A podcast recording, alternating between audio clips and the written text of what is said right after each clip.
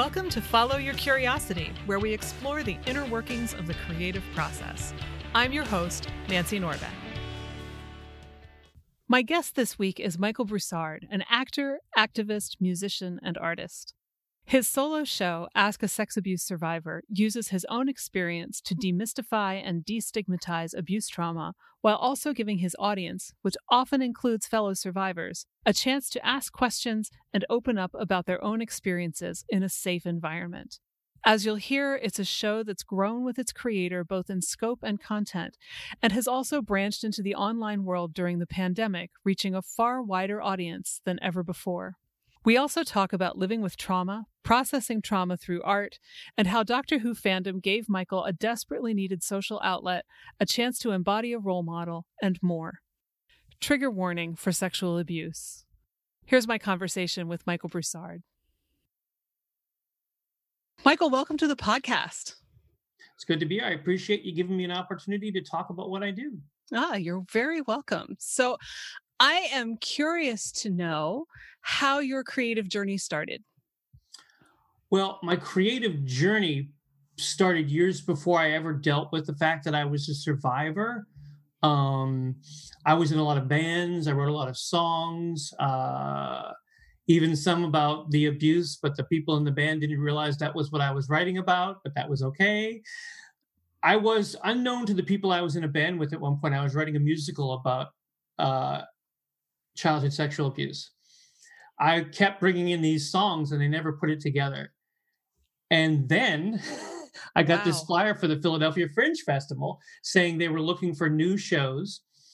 And we'd already recorded three of the songs from this piece that I wanted to do. And I was like, by the way, guys, these three songs are from a thing I want to do for the Fringe, just so you know. I know we recorded them a year ago, but that's what they're for. And I sent those three songs and I sent them my synopsis, and they really like what I wanted to do.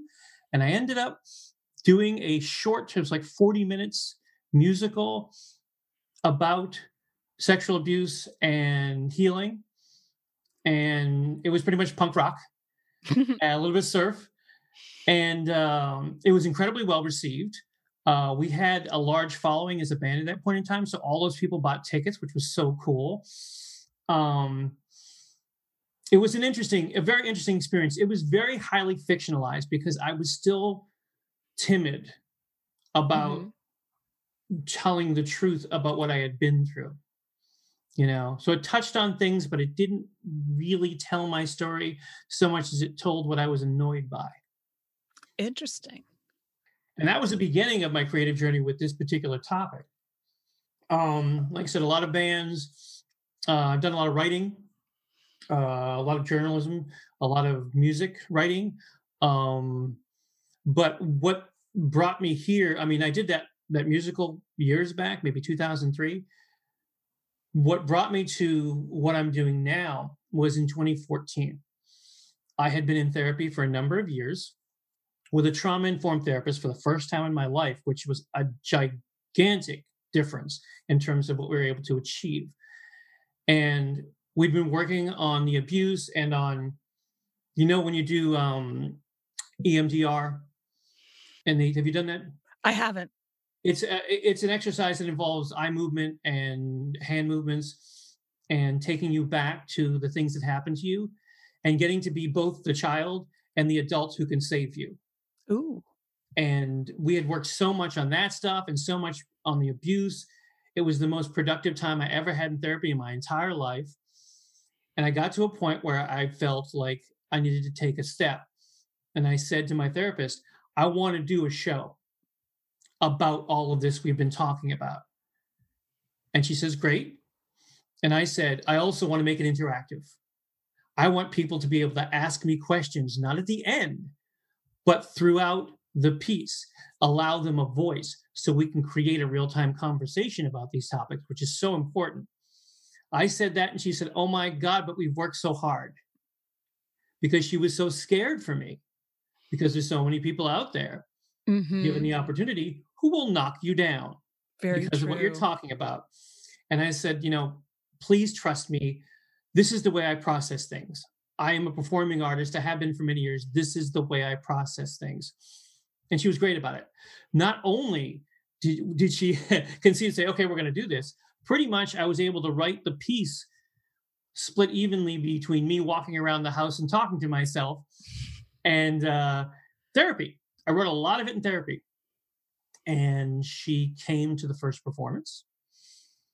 It was after she came to the first performance and hugged me afterwards that I discovered that the day I told her I was going to do this show, she was planning on retiring and she was going to tell me that.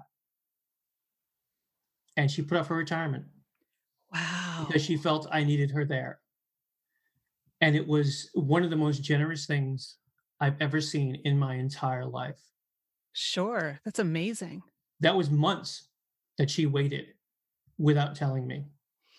And the show, which is called Ask a Sex Abuse Survivor, um, I started performing it in 2014 in the, the uh, Solo Festival, which is a one man festival, or one, sorry, a single performer festival. I apologize for one man, single performer festival here in Philadelphia. And um, the whole idea of the interaction, I was worried, I was scared. I was also worried about the other thing, which is you say, Do you have any comments or questions? And you get crickets. Mm, yeah. The first break, they were crickets. By the second break, they understood. And we had amazing conversations, delved into things that, you know, I don't normally delve into and weren't part of the show initially. And that became the thing about the show. It changes with every single audience because after the first break, they're going to give you certain comments, certain questions. It's going to cause certain conversations to go around the room. And that's going to affect the way that I do the next thing. So it has never been the same twice. Mm-hmm. And that is incredible. And I toured that for several years and went to colleges and um, to facilities and to theaters and anything you could think of. And it just it got better and better. And the show grows because as I encounter something, it gets put into the show. So I know I'm talking long stream here, but real quick, but I want to say one of the things that wonderful things that happened was first time I did it. There's a point in the show where I talk about the first time I was abused. And I say, the first time I had sex, I thought it was a punishment. and I tell the story. And a friend of mine, a survivor, walked up to me after the show and said, You know, that's not the first time you had sex. You didn't have sex, you were raped. There's a difference. Next performance. The first time I had sex, I thought it was a punishment. And then I'll tell the story and say, Of course, I didn't realize at that point I didn't have sex, I was raped. I was seven years old. I didn't understand that. And it became a moment that it couldn't have been had somebody not walked up to me and said mm-hmm. this. And that's what's so incredible. And then the pandemic comes along. We can't do in person anymore. So for a little while, I was a little stymied. And then I said, you know, wait a minute, what I can do is take stuff online and give the platform that I have for telling my story to other people. And so I started Survivor Stories Online, which we do a couple times a month. And uh, people come on and they tell their stories and they get feedback and they talk with each other and they talk with the attendees. And we added the survivor meetups where people just come on and just like download on whatever's going on in their lives. Um, i started doing interviews with people like yourself who are doing uh, very important things in the community. Um, doing profiles of people who run certain organizations or who have taken their stuff to uh, become a, uh, a, uh, a healer or have written a book or whatever. All these things. Now I can reach people not in that one place I'm in for that performance, but all over the world. We have had people in survivor stories from absolutely everywhere, and it is wonderful because everybody comes away going, "My God, this was so great! I feel I feel so good." And so many people say it's the first time they ever decided to tell any part of their story. The very first time they opened their mouths. I can believe that. It's not it's not the kind of thing you just throw into casual conversation after all. Right. Right. Yeah. So there's so many things that I want to ask you now, but one of them is how did you discover that performing was part of how you process things? Well, I was drawn to the idea of acting and the idea of music when I was very, very young. Um, I was not aware of a concept like it's how I process things. I was aware of I'm angry, I'm frustrated, and no one's listening to me. And so I started writing, I started drawing. I had fantasies about being in a band, although none of those came true until I was in my early 30s and I finally had the guts to do it. Um, realizing that was the way I process things, oddly enough, I think it came to light pretty much as I was saying it to my therapist, to Dr. Blair. Because I had never thought of, you know, you don't think things through out loud, but you're doing them anyway. Mm-hmm. I didn't realize that was true. And I was like, oh my God, this is, and keep in mind, this is years after I'd done that other little musical. And to me, it was just getting it out. Mm-hmm. Um, this, I, I was like, oh my God, this is the way that I can keep healing. This is the way that I can process. And this is the way that I can better understand myself by understanding other people. You know? Ooh, yeah. And it's, oh, the things you get from that are absolutely incredible. You know, I, I've, there's a bit that, and speaking of processing processing things in the way you process things, there's a bit in the show that is fairly recent of the last couple of years. And uh, the show ends in a different spot now, in a later spot now. One of the things I talk about in the show is the fact that as a child, I am told that before the abuse, I was happy, I was outgoing, I was cheerful, I was silly, I had no fear of anything, and I loved to dance. And I would dance at the drop of a hat. I mean, anything going on. I had an uncle with a band, I get up on the bandstand and dance because I was six and I had no fear and I had no insecurities. I wasn't looking at myself or inside myself feeling embarrassed. Mm-hmm. When I was seven and the abuse started, that's what I remember being closed in, looking at the floor, never talking to anybody above a whisper or not at all, and being terrified of everything. And I did not dance. I didn't remember dancing. As an adult, dancing fills me with a huge amount of anxiety. I feel like people are looking at me and laughing at me and judging me. And so I was at a Doctor Who convention. imagine that. Imagine that. I should point yeah. out that that's where we met. there you go. See, it all comes back, doesn't it? it does. So yeah, I was at uh, well, you know, Long Island too, in 2017, I think it was, or 2018. It all blends together. Mm-hmm. And there's a dance at Long Island Who every Saturday night they have the, the dance. And I don't go to dances because I don't want to dance and make a fool of myself. And everybody doesn't like me now. And, you know, they're embarrassed to be with me and to be seen with me. I was looking for somebody up and down the halls, and people kept telling me he was in the dance. And I'm like, uh uh-uh, uh, because I'm not going in there. And finally, I gave up. I went in there. I found the person I wanted to talk to. I said what I had to say. I turned on my heel and I tried to get the hell out as fast as I possibly could. And a guy I had met earlier at, at a panel that I did yelled out my name from the dance floor. And I'm like, ah. And I turned around and I'm like, hey, yeah, yeah, good to see you. He's like, no, no, come over here. I want to ask you something. Come on. And gets me on the dance floor. And he's like, so why won't you dance with us? And I said, you don't understand dancing is terrifying. There's no way I can do this. My this will activate every one of my triggers. And he's like, Yeah, I know, but maybe, you know, and I conceded to basically doing this. it's like the smallest amount I could do without moving my body in any way that I could be seen and and mocked. And as I moved, other people came over. I had a moment with this person, a moment with that person. I started moving more. I forgot to be filled with anxiety. I forgot to be terrified. I forgot to be triggered, which sounds bizarre, but in a weird way, I forgot to be triggered. Mm-hmm. And I had that night. And that night changed the outcome of the show because now I'm talking about, I don't remember ever being brave enough to dance to by the way, guess what? I broke that. I smashed through it. I smashed through it.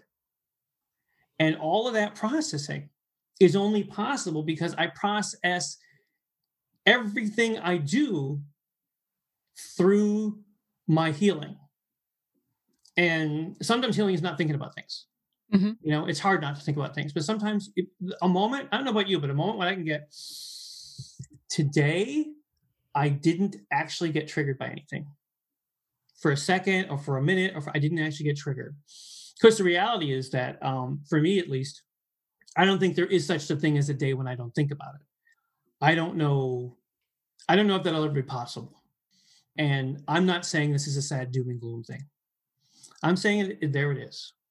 Mm-hmm. There it is. And I have these tools and I deal with it as I can. And some days I deal with it by staying in bed.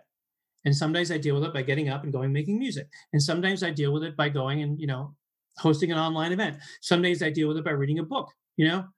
And some days it just it, it overwhelms me. But I don't feel like a failure because of that. I feel like, you know, trauma's deep. Guess what? I'm healing. And it's constant. I mean, I'd like to ask you, what do you think about the concept of a healing journey? Is it linear to you? Is it circular to you? What is it?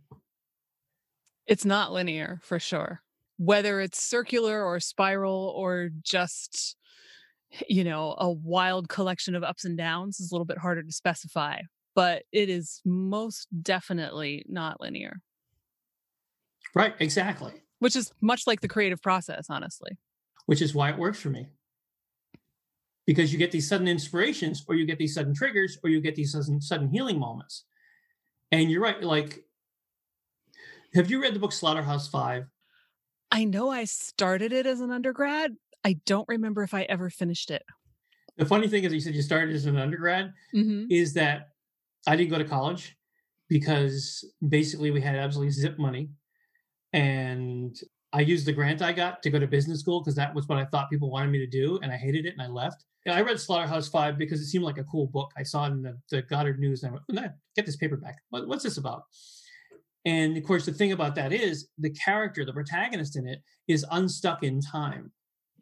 His world is lived basically all the events here, there, everywhere. You know, sometimes three of them are here, sometimes that's over there, sometimes he's on the moon, whatever. Mm-hmm. That to me has been my example for the way I live my life as a survivor. I am unstuck in time because I can be anywhere along my timeline at any given moment and it can be abrupt or it can be slow. There's never been a time that the memories of what happened to me aren't with me. They're better managed, but they're with me. Sometimes all of a sudden it's I'm six. Oh, I can't remember six. Never mind. uh, I I'm told good things about me being six, so that's kind of cool. That's the weird thing. Okay, I can't remember six and being comfortable to be outgoing and silly and fun and all that stuff. But I have a couple of weird memories from when I was really little. Like when I was so young that I still thought there was a possibility that I might meet these cartoon characters on the street. Mm-hmm. Like I may have been two. And I really thought that was a possibility. And I would dream and I would be with Winnie the Pooh and friends. Right. Because I thought that was a possibility. That I can be there. I can be on that stage doing that show I did, I can be uh, 14 years old and having a yelling, screaming argument with my mom because my mom kept telling me, nice people don't talk about that stuff. Why do you want to talk about that stuff? Why don't you just forget it? Nice people don't talk about that stuff. Or her sitting on me and trying to smother me, which was fun, you know um, I could be there, or I can be, you know, back when I used to go to conventions in the 80s. I could be back at, you know, Who Fest, at, you know, Atlanta or something. You know? Um it's not you're it's not linear, and healing is not linear. And the biggest thing I learned is there's no such thing as I've dealt with that. Now I have to feel bad because I thought about it again. Doesn't work mm. that way. You did deal with some of it. It's gonna come back that doesn't mean you failed. Because it's a big it's like to me it's like thread squished into silly putty. It's like what is this? It's just it's it's everywhere all the time. Nonstop cabaret. Sure. Well and the idea that you could just forget it mm-hmm. is mind-boggling to me.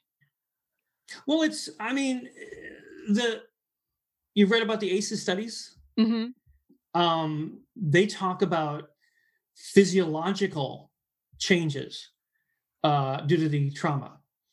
and you can look at the brain of a non-traumatized and a traumatized child and see a difference it changes dna it changes your your susceptibility or your vulnerability to certain diseases Mm-hmm. you know um there was this thing for many years that there was the question you know somebody happens to be a trauma survivor okay they also happen to be bipolar.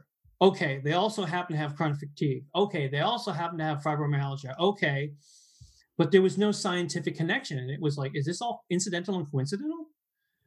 And then more recently they've discovered that this is predictable that Mhm. this is scientifically provable that these things are connected together. And they're also connected to things like being more susceptible to cancer being more susceptible to adrenal diseases being more susceptible to you know um i feel very much for my fellow survivors because for many reasons but one because they have the same struggles with uh, the medical community that i have at times where you constantly have to remind doctors that no you're not okay and yes you were telling the truth when you said you had this or this or this or this.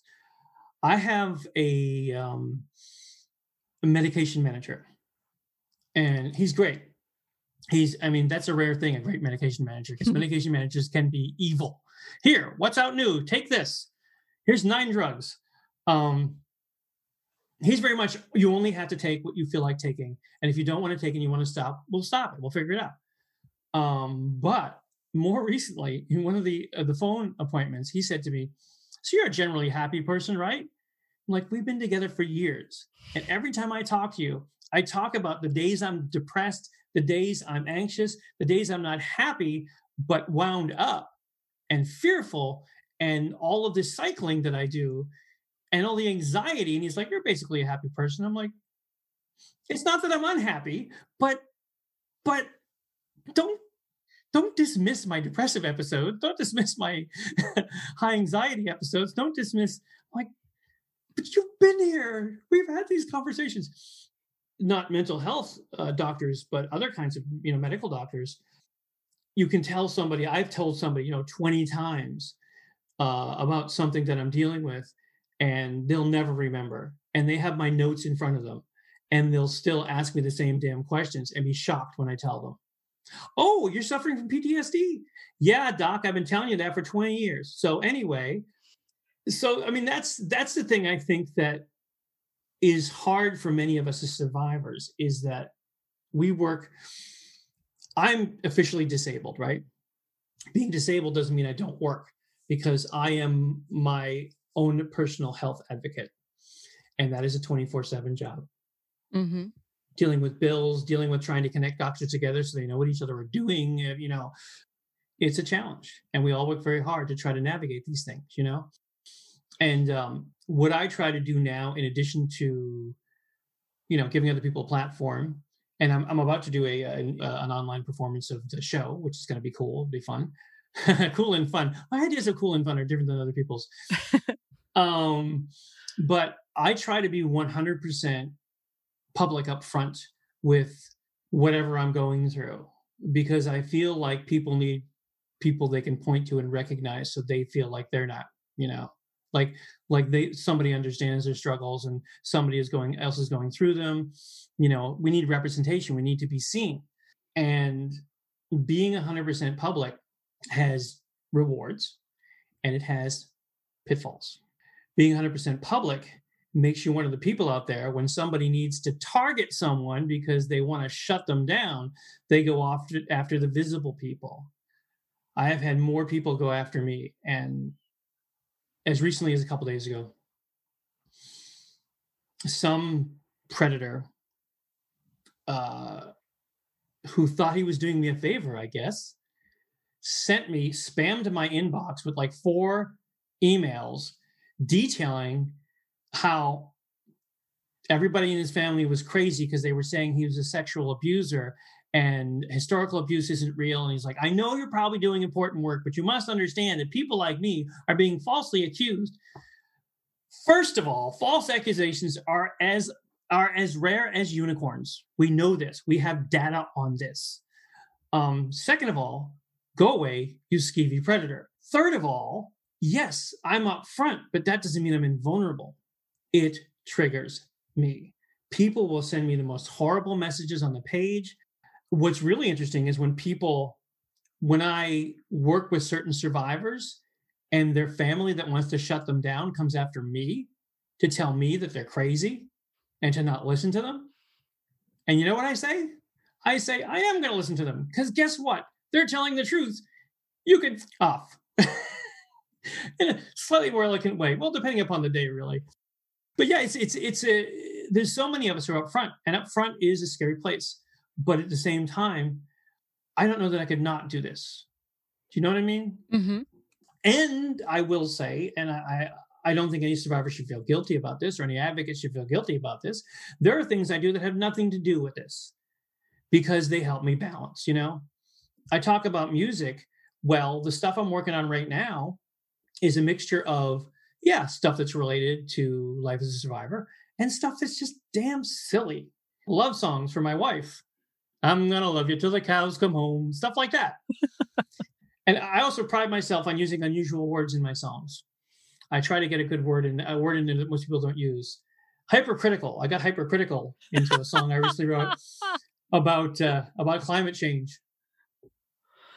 That's an accomplishment. It's a waltz about climate change. I don't mean to be hypercritical, but it's your own Heine you'll save. I got Heine in there too.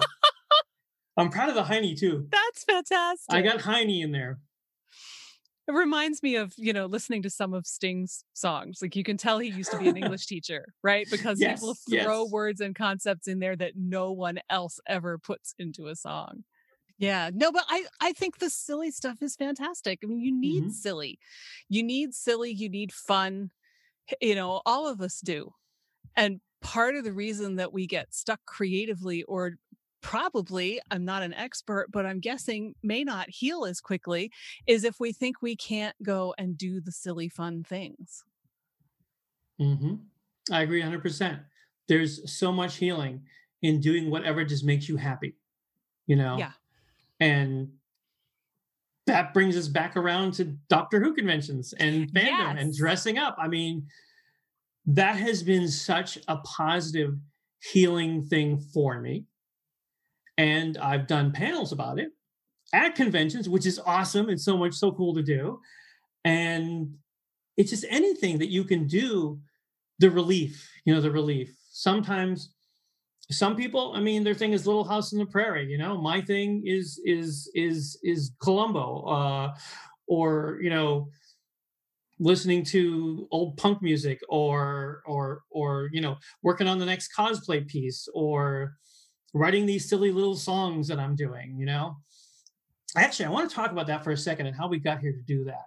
For a lot of years, because I feel this ties into my sort of emotional development and healing Mhm. development. For a lot of years, when I was in bands, I wrote the lyrics and I sang, but I kind of let other people lead the music thing and I would just catch up to them. I would figure out how to do what they wanted me to do. And I felt a little bit stifled. And it was partially my own thing that I was stifled. I mean, I was doing it to myself to a degree because I wasn't being assertive. And I always had these ideas in my head, you know, for like the kinds of things I wanted to do. And sometimes they would come to fruition, but sometimes there'd be no way to get anybody to understand what I was doing because I probably wasn't explaining it well. And I've been out of bands for a number of years, have been for a number of years. And this is going to be very much about the success and failure paradigm that I've been thinking a lot about lately. Uh, last year, toward the end of last year, no, no, it was the year before. My God, the pandemic.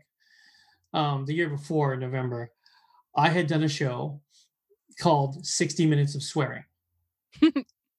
and you can imagine what it was about. It was Mhm. about not just the social and political situation, but also about dumb stuff and just life stuff. And the show, everything I did did not land. Oh, wow. Crickets to absolutely everything. You got to keep going. You're up till, till the end of the show. And you're like, oh my God.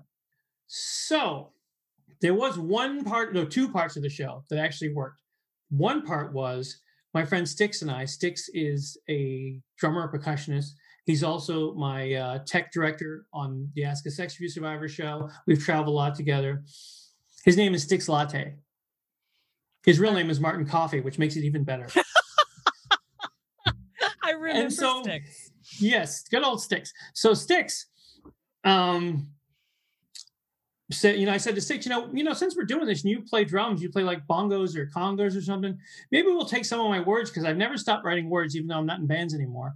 I've got all these words backed up. We'll just do some of the words to some drums. We did the words to some drums. They were wildly successful. The audience absolutely loved that stuff. The other thing they loved, we had a thing called the suck jar. One of those big like cheese puff jars Mhm. and it said suck jar on the outside of it. And little slips of paper and said, write down something you think sucks and put it in the jar. And we would break at different parts of the show and go, so here's this, how this is going to work. I'm going to read something that sucks. Forgive my language in just a moment. I'm going to read something that sucks. And you as a, as a group are going to yell back, fuck that. And I get them wound up so they did it nice and loud. We practice and practice. And so we'd read things like, you know, people don't bring their shopping carts back. Fuck that. And they love that stuff. So both of those things work. So after a couple of weeks, or maybe I don't know how long I was licking my wounds, it was a while. I felt horrible. I felt like, oh, I failed, I failed, I failed, I I failed. Because And, that's it- rough. and, and I felt, you know how you feel? You feel mortified personally. You feel embarrassed and and and mortified by your own existence. And sometime after that, I went, wait a minute. There's these two things that worked. And I called up Sticks and I'm like, Sticks, you know that thing we were doing with the drums and the voice? How about doing a whole bunch of that? And he was like, Yeah, sure. No, wait, what did you say? I don't hate anything you're saying, which I love that expression. I don't hate anything you're saying. So we brought back the suck jar. Unfortunately, the show we were going to do together live got canceled due to the pandemic, which is totally understandable. And I respect that because I want to be healthy too. Um, but we we continued to do this stuff, sort of collaborating at a distance now. And uh, so here's this thing that's supposedly a failure. But had it not happened, I wouldn't have discovered the greatest outlet I've ever had for my words I've ever known because I can say what I want to say in the way that I want to say it. And we work together and the rhythm works out to, and I can have him throw something at me that I never would have thought of that takes me in another direction. And I can do that to him. And so now there's this new way after years of being stifled and just book piles and piles of notebooks. I can do all this stuff. And he's got the same sense of humor. So when I got Heine into a song, he was delighted. well, who Oh, wouldn't be? I mean, you know what I'm saying? yeah. So it's like those uh, that was a failure, but it's not a failure because if we had never done it, we wouldn't have discovered these things that are fantastic, that are feeding my soul. You know? Yeah. And and that's really why, you know, people are so afraid of failure, but failure is not the end unless you decide that it is. Mm-hmm. You know, so many great things come out of failure. I mean, there's the famous Edison quote about finding 10,000 ways that didn't work. It- you know, I mean, you just you keep going. Every time every time at the very least you learn, well, that didn't work. You may learn something else. You may, as you say, you know, I mean, you've made a great argument for not being in creative isolation Mm-hmm. because you never know what I, I- mean even random things you know a random word on a magazine at the grocery store checkout Mm-hmm. can give you an idea if you're paying Mhm. attention Yep. so you know it's it's own failure is only the end if you decide that you want it to be That is beautiful. I love that. I'm going to use that. Thank you very much. you're welcome Do I have to send you like a dime every time I use it? Well if you want to i won't argue with you but okay, you'll take the dime. We all need dimes. Actually, nobody's taking dimes. Never mind. I'll send you some. I'll send you some Bitcoin, even though I don't know what it is. there we go Um, I thought was, I, I I see Bitcoin as those coins like in Super Mario. um, probably about right I am so far behind the, the curve here. that's okay. Yeah, exactly. It- there's a there's a story that I read recently. Uh, you know Paul Williams, the singer Paul Williams from the '70s. yeah He was fairly big back then. I, I've always liked him because he was always a little bit weird. And he wrote the soundtrack and was one of the performers in the movie Phantom of the Paradise, which was Brian De Palma's first direct his directorial debut. And he was talking recently about that. And he's like, you know what? That movie was an absolute box office bomb. Critics savaged it. It was a horrible failure as far as I could see. But then decades later, after midnight showings, people would come up to me and say, we saw Phantom of the Paradise. My God, your songs are so amazing. What a what, what an incredible show that is. And you're so amazing in it. And he's like, you know what? A failure is not a failure. There's no such thing. There's no such thing. That movie took, you know, 30 years to find its audience. And now he's being rewarded with all this wonderful feedback. So yeah, failure is not failure. And and that winds right back into healing. Because if I try something and it doesn't work, I haven't failed. I just need to try something else. That's hard on the days when the serotonin's low and the brain's going crazy and I'm shaking. That's hard on those days. But what I've learned about those days is to cut myself some slack. Be like, okay, so you don't make a phone call today. Okay, you don't answer the door today. Okay, you just sit there and you just deal and try to meditate or breathe or watch Columbo or whatever, you know? Um, so it's hard to, I mean, I say that failure is not failure, and I believe intellectually that failure is not failure. Don't believe for a second that I don't ever get crushed. oh, absolutely. But I've learned to like re examine it over time. And I can't immediately, sometimes you can't immediately re examine things. Sometimes you're just stuck. You're stuck in mm-hmm. that spot. And I got to learn that that's not failure. You know, that's not failure. If in that moment I didn't know how to help myself, that's not failure. That's just trauma is deep. And you know what? Even if you're not traumatized, that's a good thing. Things may be bad right now, but they could be better later. But no toxic positivity, please. God. yeah. Oh. Well, you know you don't have it bad as some other people, so you should be grateful. It's it's so the whole toxic positivity thing. I know people mean well, but they need to listen when people from various communities talk about toxic positivity. It's like disabled people looking up and saying, Look at all these stories. He was disabled and it didn't let him get in his way of getting a Nobel Peace Prize. And he didn't let him getting her way of winning a marathon. And okay, some of us can't win a marathon or get a Nobel Peace Prize. You know what? It's tough for us. Stop. Or what's the, the great yeah. one? The great the great meme. Uh, the difference between having a good day and a bad day is a matter of your attitude. No, it's not. for some people, it probably is, but that's not for everybody. No, everybody's got different stuff going on, and that's well, exactly. that's actually kind of you know what I was thinking earlier. I've been thinking I I need to clarify what I said earlier about the idea of just forgetting it. Because I know that forgetting can certainly be a trauma response. And I'm not mm-hmm. saying that's ridiculous. How could you possibly forget it? Because that happens. What I do find ridiculous is the idea of somebody saying to you, well, just forget about it if you haven't already as a defense mechanism you forget about dropping the that heavy box on your foot last night you know mm-hmm. just just try please sit down try to forget that tell me how it goes somebody cut off the lower part of your leg. Just forget about it and roller skate. Right. Go. Right. Yeah, it's it is a misunderstanding of what this trauma does. And when i say this trauma i mean you know i've been through a certain kind of trauma you've been through a certain kind of trauma there's a bunch of others. It's complicated because there are people who repress. And on any given day, I'm a mix of all things.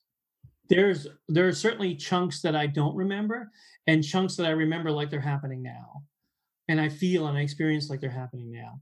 I got some memories given back to me through my experience after I started doing the show that I had blocked not necessarily stuff I wanted to deal with at the moment, right. but it came along and then I was at least able to. And I was able to, as I can always do, use myself as an example, as an illustration in my show and in what I do.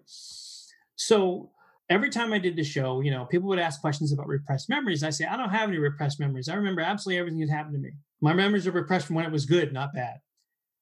And at one point, I spoke to my sister, Ruthie, on the phone, and we were talking about my mom, we had a lot of problems with my mom. My mom was, it's complicated. Mm-hmm. She was brutal, but it's complicated. And we were talking, we are commiserating about how tough our growing up was. And I said, well, you know what? She may have done this, that, and the other, but at least when I told her about Harold, our abuser, she kicked him out of the house and she never let him get near us again. And there was a little bit of a silence on the other end of the phone. And uh, Ruthie said, I guess you do not remember. after she kicked him out, she let him come back and take each of us alone for child visits for the next four years. And when she said that, it was like flood. It literally, people say floodgates. It was like floodgates. It was like a wall broke down and the water came rushing through. There had been one nightmare I would having. I was having all for as long as I can remember. Of being like 11 or 12 and being raped by my father, my stepfather, in a in, in a steam bath. And I was like, well, he left. I only saw him for between ages of seven and eight. So uh, that's, I'm just projecting whatever. She said that that memory all of a sudden came forward and went, this really happened. And then a bunch of other memories of all of those years came out. And that was a tough time for me because oh, sure. almost every day, almost daily, new memories of being abused were coming out. And it was unprocessed trauma, completely unprocessed trauma.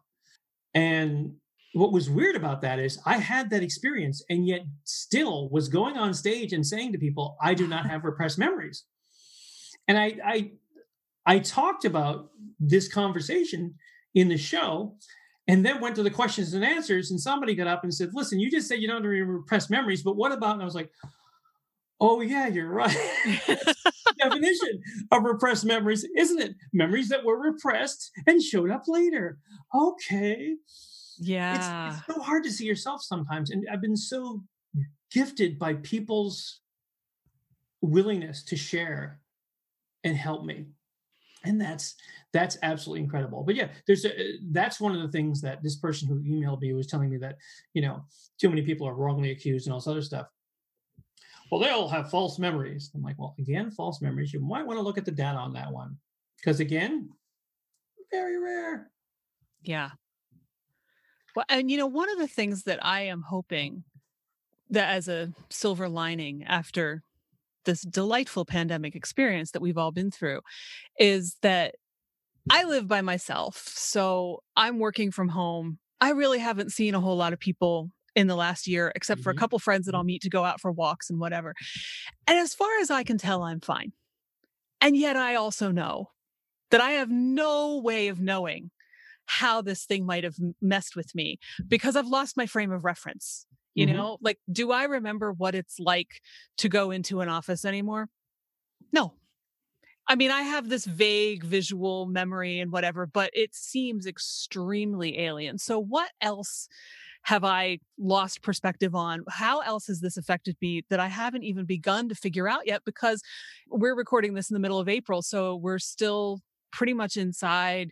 It's still pretty much the standard mm-hmm. pandemic things. People are getting mm-hmm. vaccines and whatever. And and that's not just me, right? It's all of us because we've all been affected by this. I expect that we have all been traumatized by it in some way or another to one degree or another. And I have to hope that that will mean that there's more sympathy for trauma and trauma victims coming out of this because we're all going to be sitting here going, whoa, wait, hang on, what happened to me? Mm-hmm. You know, what what mm-hmm. has changed here? Yeah. I'm not the same mm-hmm. person I was. Some of that may not be a bad thing and some of it I may not be quite so sure about. And what do I do with that? I think it's going to be very interesting to see how that shakes out. Not that I think that people like the guy who sent you the email is mm-hmm. probably going to have a sudden awakening. Maybe, no. maybe a tiny percentage of those people will, but I'm not holding my breath on the rest of them. But if we as a society come out of this with a greater empathy for trauma and a greater understanding of what mm-hmm. it is and how it works, then that will be I don't want to say it will be worth having gone through a pandemic, but it certainly will be a worthy side effect of having gone through one. Yeah, that's the, we were talking about Christine, my wife Christine and I were talking about this today, as we often do, that there are a lot of lessons from the pandemic. And one of the lessons, as you're saying, that people have learned is that they themselves are susceptible to depression. They themselves are susceptible to anxiety, things they've never felt previously. Because you know, there are these people who walk down the street and you know, they go to they they go to work, they go to the bar, they go home, and they're fine. And it's been tough for me to reconcile that that kind of existence is out there, but it is. There's millions of people like that, and good for them. But those people, the get along people, that don't sit and think about things that happened to them when they were 4 mm-hmm. you know, or in high school, who are not gripped by that, are now starting to experience anxiety and depression, fear over things. And there's anxiety over coming back you know, Mhm. because we've adjusted to a different normal. Um, I've actually had people, friends of mine that don't have any kind of trauma in their in their background, come to me to say, "Okay, you've been dealing with this stuff for years. What do I do when I get depressed? What do I do when I freak out and I have an anxiety attack? What do I do when I'm having what you what you said was a panic attack?" And I'll give them some of the techniques and all that stuff and grounding yourself and five senses and all that stuff. But in a weird way, we've become the experts Mhm. in this. And I don't know about you, but I've certainly been mined, and I, I I'm more than happy to be mined for for help with that sort of thing. Um, but yeah, I mean, there's there's also the we didn't realize until we did it that there were so many jobs that could have been done without going into the office. Yes. So many, and there's so many things, you know. My wife now, because she doesn't have to commute, has time to work out in the morning. She has her- her, her, her remote exercise class, and she has time at night to do other things. And she's been she's been cooking more. She's gotten deep into baking. She loves baking. We're both like big cooking show fans, and we're Great British Bake Off fans. And uh, I, I I- I fed her addiction to baking by giving her all kinds of books, but I gave her books that were like desserts for two because we needed to. and she said that too. Like we need to back off on like whole cakes and you know Yeah. 18 cupcakes and stuff. Um, but um, yeah, we were talking about the fact that having this ability to have your day not involve the stress of a commute and have your day to be connected during the entire workday. Um, I don't know what other couples are like, but we've gotten along incredibly well and we haven't had issues with being together all the time. hmm And that may be a shock to some people, I don't know, but we haven't. And we've learned more about each other. Um, but this this normal, I love this normal. I love being able to wake up. She she she she she gets to do her exercise. She goes and does her work. I see her when she comes down for breaks and for lunch. I love that.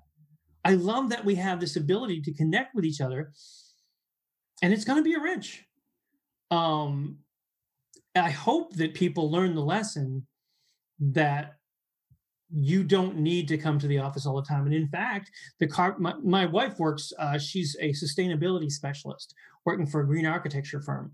So she's specifically on the front lines of making a better carbon footprint, you know, f- for businesses and things like that. And uh, she understands all this stuff. So she's looked around and said, guess what? Our emissions went down hmm our emissions went way down. The animals came back. I mean, literally, the, the smog over LA has improved since the pandemic. You know, Yeah. um, there are so many benefits to this that I hope we don't forget. Me too. And I think that a lot of employers are going to be really surprised if they demand that people come back. How many of them are going to quit? I, I agree with you 100%. I mean, my, my wife Christy was just telling me today about somebody, two people who took early retirement rather than, you know, the possibility Mhm. of going back after the pandemic. They're like, well, they're going to make us come back. They've told us that when it's all over. So I'm just going to retire. Yeah, It, there's no need. There's no need for it. It's um, ridiculous. people should be able to spend their time outside hiking or hanging out in the backyard with their friends or traveling or whatever because why not i mean i get caught up short by people who don't seem to be able to evolve with the culture and Mhm. it frustrates me. Um the i actually lost my best friend of many years because of this. And i'm going to get political for a second so here we go. When trump was elected we knew who he was already we knew how horrible it was going to be well we didn't imagine it was going to be as horrible as it was okay it was pretty damn bad but worse than we thought the first thing my friend, my best friend, said to me after he got elected is, "What's with all these crazy protesters? They should just stop protesting and give the guy a chance." I'm like, "He's a racist. He's a sexist. He's a misogynist. He's a predator. We know all these things about him already. What are you talking about?" And as the year progressed, he was just playing the same old song. My friend, I was like, "I can't. If you're, if you're going to sit here and say there's nothing wrong with what's going on, I can't be friends with you because that's that's about being human, being kind." you know and it frustrates me when people that I think are people who are capable of growth are not capable of growth. So many people have reacted with just offense at the gender revolution. I got to tell you, I think it's so exciting and so cool. You know, I mean, when you learn things like I didn't learn until last few years that this gender revolution could have started in Berlin, Germany in 19 in the 1930s because they had started it. They were out, and trans people were out, and uh, gay people were out, and they had places to meet, and they had uh, a school which was, you know, studying gender issues and all this stuff, and it got smashed by Hitler. Unsurprisingly. And yeah, so now it's happening, right? and that's fantastic. They're like, well, you know, you're in your 50s, so you can't understand this stuff, right? I'm like, no, I get, I get it. I'm listening. I'm listening. I hear it. It's fantastic. Right. Tell me more. This is really cool. I have, um, there are trans people in my family. There are trans people in my, there's a trans uh, woman who was identified as male when I met her at my first Doctor Who convention in 30 years, okay, in 2016. And she came out as trans. She changed her pronouns and her name. And I've never had a problem with her pronouns and her name because I know who she is. Mm-hmm. I also am just Google it for God's sake. I'm smart enough not to dead name someone because that's evil and just that's abuse. And I'm smart enough that I may have pictures of that person from when they identified as male. Those pictures will never be on my social media now because I respect who they are. I had, oh my God, oh Lord. it was at a family gathering, and my family is very, very cool generally about things. And Christy's family is mostly cool, but there's some really conservative people. And there was this one guy, friend of the family, who so desperately wanted to tell this trans joke, and I wouldn't cut him a break. He'd be like, "So, um, so let me ask you a question. When a, when a man is turning into a woman, I interrupted and said, well, actually, no. Um, a trans woman is always knew they were a woman. They're just becoming themselves finally. They're not turning into anything. He's like, yeah, yeah, yeah, yeah. But when a man, and he just kept going. I'm like, and I, I know I pissed him off, and I was very happy about that because I never let him tell his joke. I was like, well, actually, you know, the way that works is, you know, it's it's wonderful to have. It's like, how hard is this, right? I have a nibbling now, who is neither a nephew nor a niece that's cool. Seahorse dad. I love the idea of the seahorse dad. You know, identify male, but give birth.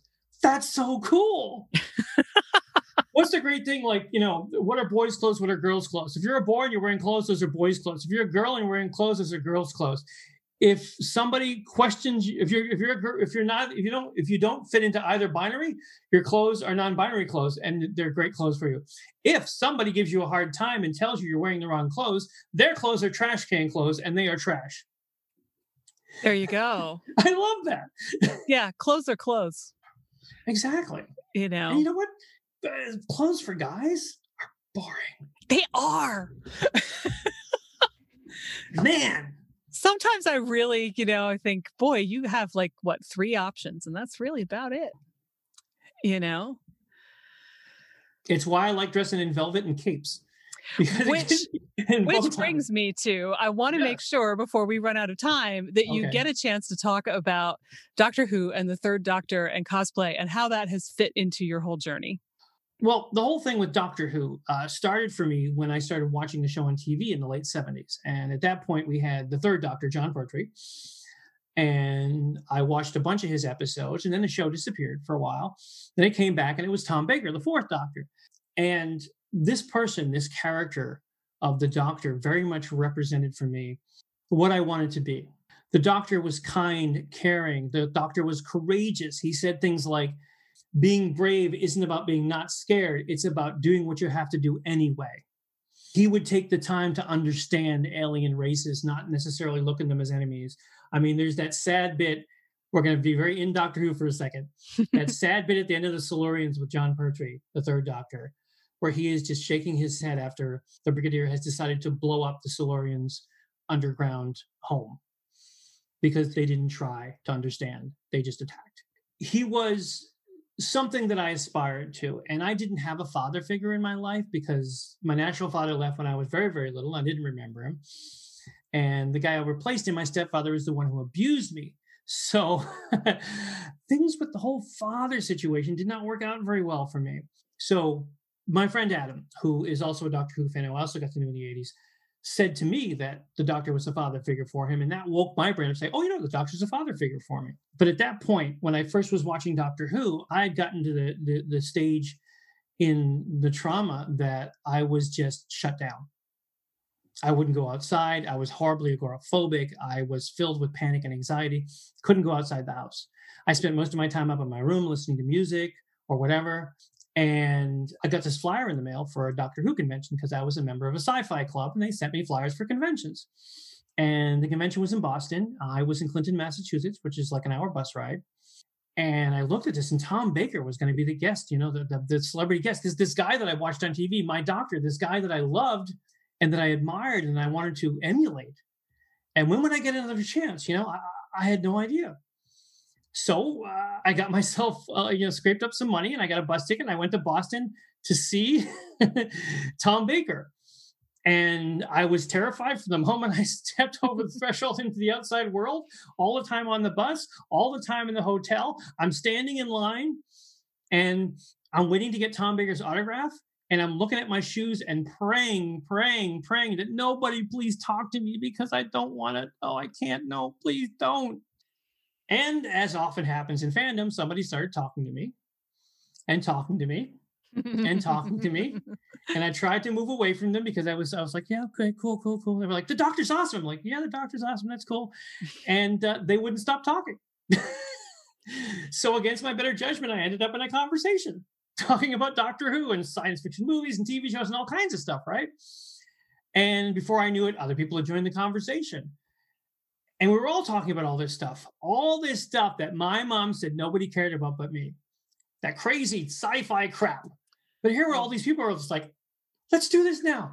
What a moment. It was fantastic. And that was the beginning of me actually making friends. I didn't have any friends. Suddenly I was starting to have friends going to conventions, traveling, you know, further and further away from home to meet new people and different people. And that to me was the breakthrough that, you know, brought me out of myself, you know? And I did that for a number of years. And uh, I started cosplaying, dressing up as the third doctor, because I had two friends who were dressed up and I didn't want to be left out. You know, I was trying to stay in the group. Mm-hmm.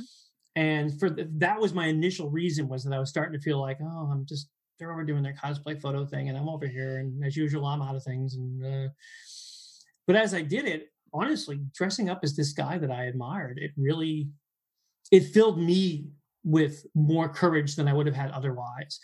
And when you're dressed up, okay, and you look cool, people come up to you and they'll talk to you. You don't have to talk to people first; they'll talk to you first. So me being emotionally stunted and socially awkward, they talk to me first. And the first thing they said was, "My God, you look amazing." and it was so cool. And and I did that for for quite a while. And um, then basically, I, I uh, retired from conventions for something like thirty years because that point that was the point where I got into bands and other things going on, and I was different community.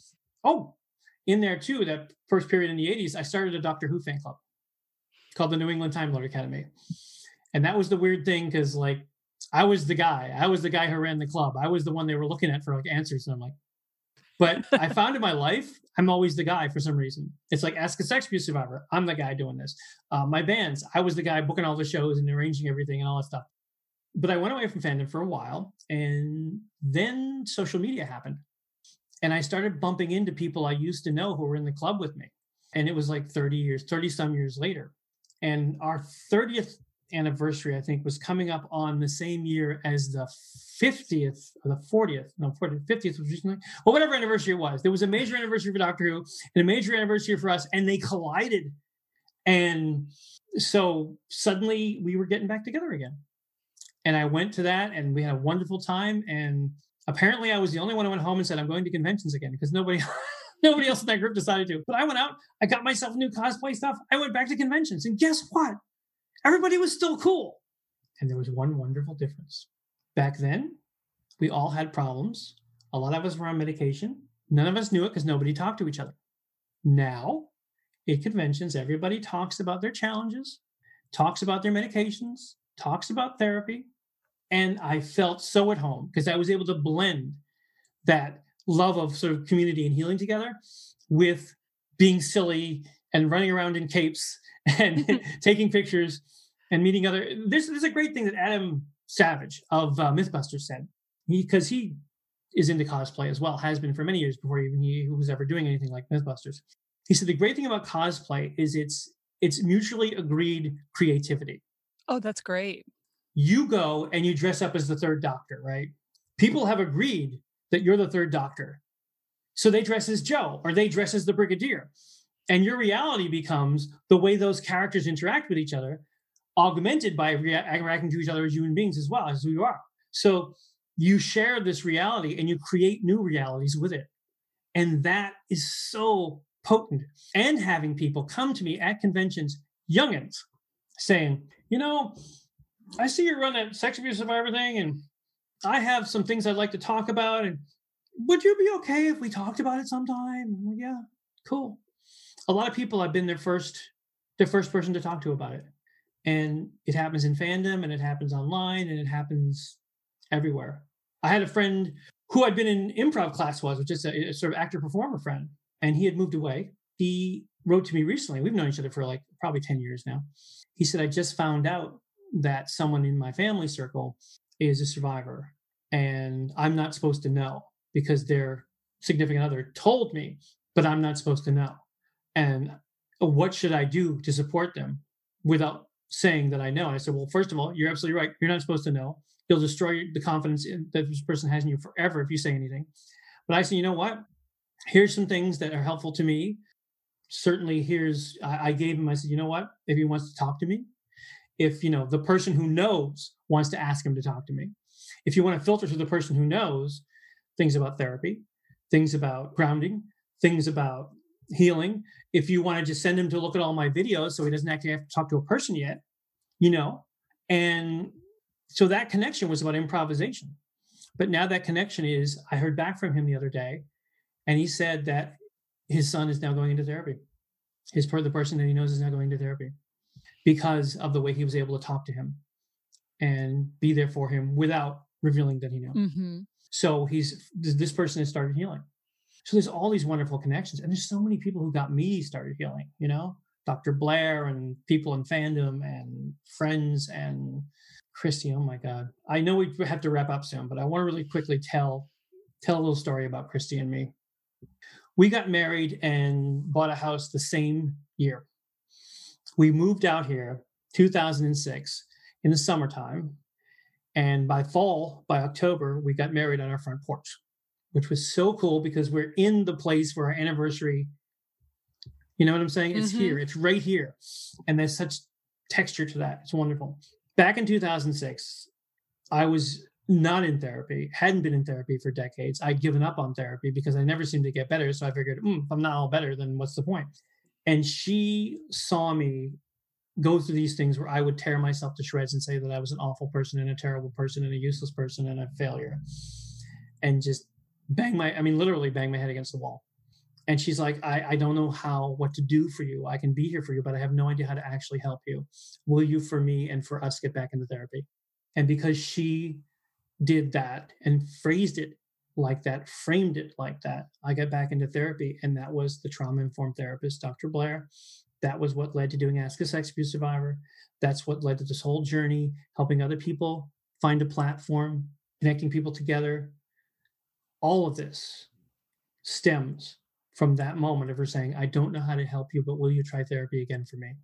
So I owe her, I owe her everything. That's phenomenal. Really, it's amazing because so many people wouldn't even know how to say that the right way. Kudos to her for sure. And to mm-hmm. you. I mm-hmm. mean, you know, you're the one who did the work and still does the work. Well, you know what's amazing about the work is that, yeah, I do the work, but we also do the work. She and I also do the work.